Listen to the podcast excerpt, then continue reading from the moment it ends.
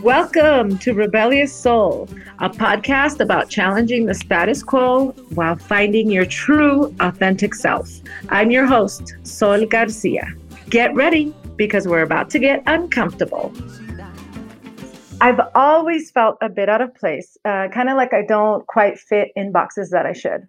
But looking back, I realize much of this happened because I was an outsider, yes, but also because I purposely put myself in situations where I'm the outsider. I spent a lifetime placing myself in uncomfortable situations because of my curiosity.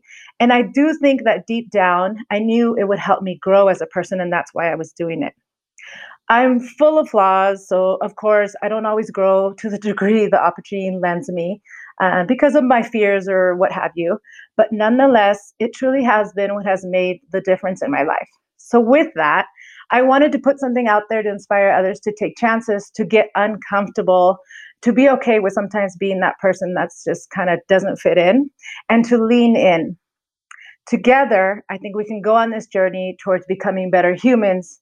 We need that so desperately in these times this podcast. I knew would have to do with things um, mm, with the idea of being outside the box, with feeling different, unsettled, uncomfortable, and having these amazing learning experiences as a result of that. Um, there's been a lot of talk about getting uncomfortable these days, and it has deeply resonated with me. So let's talk about uncomfortable topics and share our inspiring and growth filled stories. This will be painful, embarrassing, thought provoking, funny, vulnerable, and inspiring. I want all of us to go on a growth journey. I know that we aren't alone in our struggles and that we can come out of this as better humans. This is also not just me talking here. I'm planning for some great guests and some memorable conversations. I am here to learn. We're always learning, always evolving. So I'll tell you a little bit more about me. I'm from California, moved to Mexico City 4.5 years ago to work for a nonprofit. I met my hubby, got married, and I'm now pregnant at 44 years old. I am the daughter of immigrants. I'm brown and proud. I often identify as a Chicana. I studied sociology, got a BA in sociology, and an honorary life master's degree through experience in, quote, humanitarian action, quote unquote. We can call it that. Um, and I got that through spending roughly eight years of my life overseeing and helping to fund humanitarian projects and international work, mainly in Kenya, um, through doing maybe I would say over 12 years uh, of work as a social worker in Los Angeles and 20 years of work maybe more than 20 now, but I would say 20 years of work with nonprofits focusing on vulnerable communities in the US, in Kenya, India, and now in Mexico after seeing that I had built a career of working through the nonprofit sector, I decided to eventually return to school in my mid 30s uh, to get a graduate certificate in nonprofit management. I'm proud to say that I was one in three students in my cohort to only get the graduate certificate in nonprofit management and not go on to get the master's degree in public administration. Had I stuck around and continued, I would have gotten that master's. But that was never my plan. Um, basically, I have like half a master's officially, a graduate certificate, and a BA. But I've lived such a colorful life on my own terms, and I'm very proud. I'm very proud of of what I've been able to do, not for any titles, but more because it was on my terms and I didn't go in crazy debt. I think um, that the info I shared, just that alone, will tell you that I can be rebellious. I have hated being boxed in, doing something or doing something for a title. Um, the past titles or categories, uh, people that have tried to put me in, have been among the following good Christian girl, the black sheep, liberal, conservative, too independent, too opinionated, too American, too Mexican, too single, too stubborn, too strong. I've heard all of that, all of that throughout my life. Um, and I think I have made people feel uncomfortable, which I'm okay with. Um, so we can rewind. Let's rewind a little. And I'll talk about a bit about my childhood. Um, when I was a kid, my mom would always dress me up in these dresses, tights, pigtails, and I absolutely hated it. I hated the role. And I was just, I mean, I, I could remember it to this day how uncomfortable those tights were. I would take the pigtails off every day and it felt amazing. I would massage my head and I just felt like myself again. To this day, I'm very low maintenance. I can get ready in five minutes flat. Um, and I know it has to do with that. I had two brothers growing up, and I was the youngest. One might say that I was spoiled, but I disagree 100%. So if my brothers are listening, you need to just be quiet. You're not on this podcast right now. But my siblings always got to do these cool things because they were boys and they were much more, I don't know, they were just, they were more agile also because they were older. And so I would kind of just drag along with them because my parents always told them that they had to take me along. So you could tell they were annoyed by that. And I was annoyed with feeling like I was in the way. Um, but eventually I really started to rebel and I didn't even want to drag along anymore. I just wanted to be my own person. I was an average student. I had phases where I was a tomboy and I used my brother's clothes, which I hated. And I just wanted to go against the status quo, whatever that was. Uh, my oldest brother, poor thing, um, he was very much into sports uh, and he knew every single thing about sports. And he tried his best to make me a professional volleyball player. I played one year in junior high, I think, and to his disappointment, I stopped.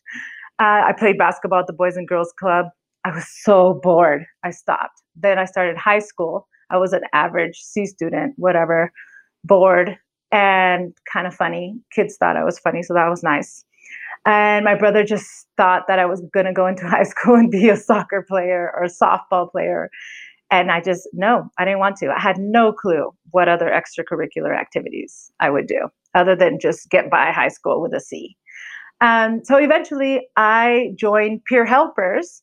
And that's where I started to get a clue about who I was and what I wanted to do and what filled me and my future.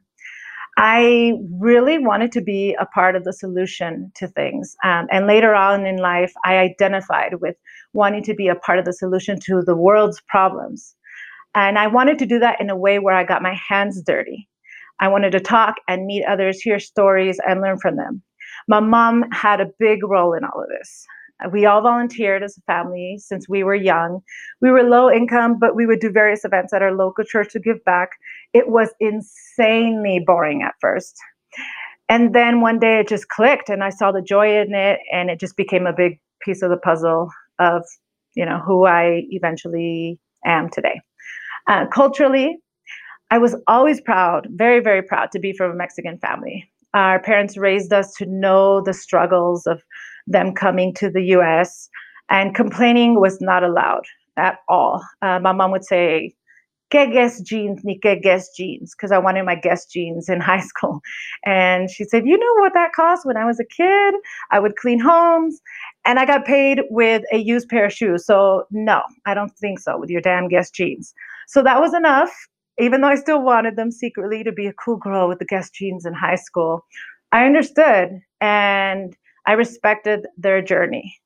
Um, something else that I really remember at home was that uh, my parents would.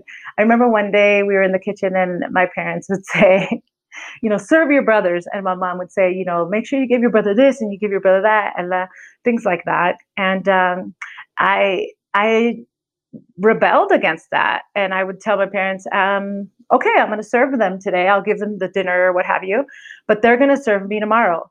I've always been very, very much about fairness and equity. And my parents, bless their hearts, like they actually got it and they understood it. My mom became a social worker later in life. And my dad, well, he named my brother after Che Guevara. So we know that, you know, he's just very much, he understood this whole like justice thing. It was kind of cool. But it wasn't that easy when I was younger, but it, it, it worked out.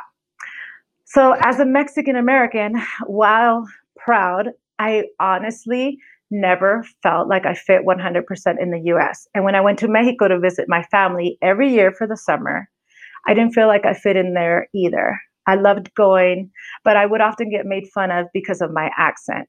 Uh, it was good for me then at the end of the day because it was an incentive to continue speaking and learning Spanish.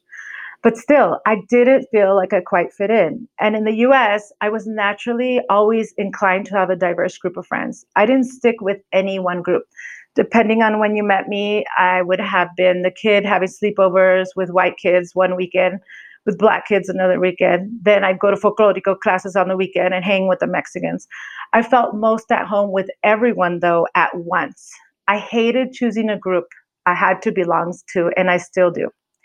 When I eventually transitioned to university life, I started taking Chicano studies courses, and that was life changing. That helped me to really put together this whole idea of being a first generation American, of this whole ties that I, the ties that I had with my Mexican family, and now as an American with more of an American accent. It just, things just made sense.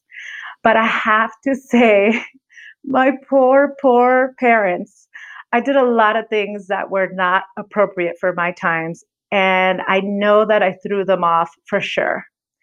I moved out of my home when I was 20. That was over 20 years ago. You just don't do that when you're in an immigrant Mexican family, especially 20 years ago, unless you're getting married or you've got this full scholarship at a university, none of which was what I was doing. I did many things that maybe today are no big deal, but back then they gave a lot of people a lot of things to talk about.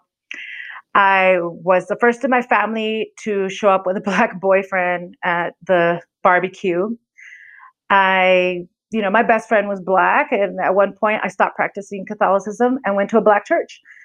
Then I pierced my eyebrow, got a tattoo, started becoming super involved in a multicultural church in Hollywood that my parents thought was a cult.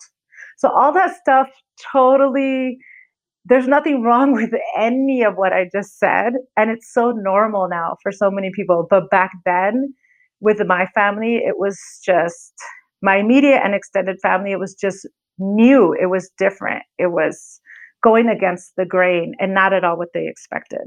And then when I turned 30, when everyone was saying, se te va el tren, the clock is ticking and you got to get married and have babies, you're 30, you're Mexican, what's wrong with you?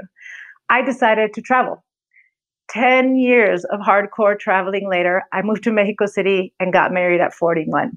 I think at that point, at 40, everyone had just given up on me. Like, she's just, who knows what she's going to do next. Um, and that's a quick, a quick, quick kind of like uh, background of my life. Before I continue, I really want to pause and thank I Am Music Group for their support with helping me start my own podcast. I love all that you stand for and your approach to making a difference while using your individual gifts as creative humans. I love you guys. I'm so honored to be part of this team. And I want to conclude um, my podcast and by saying that I feel like nonprofit work living in another country, struggling with identity, feeling left out and different, while ironically finding peace in living with purpose, fighting for justice, seeking diversity, serving.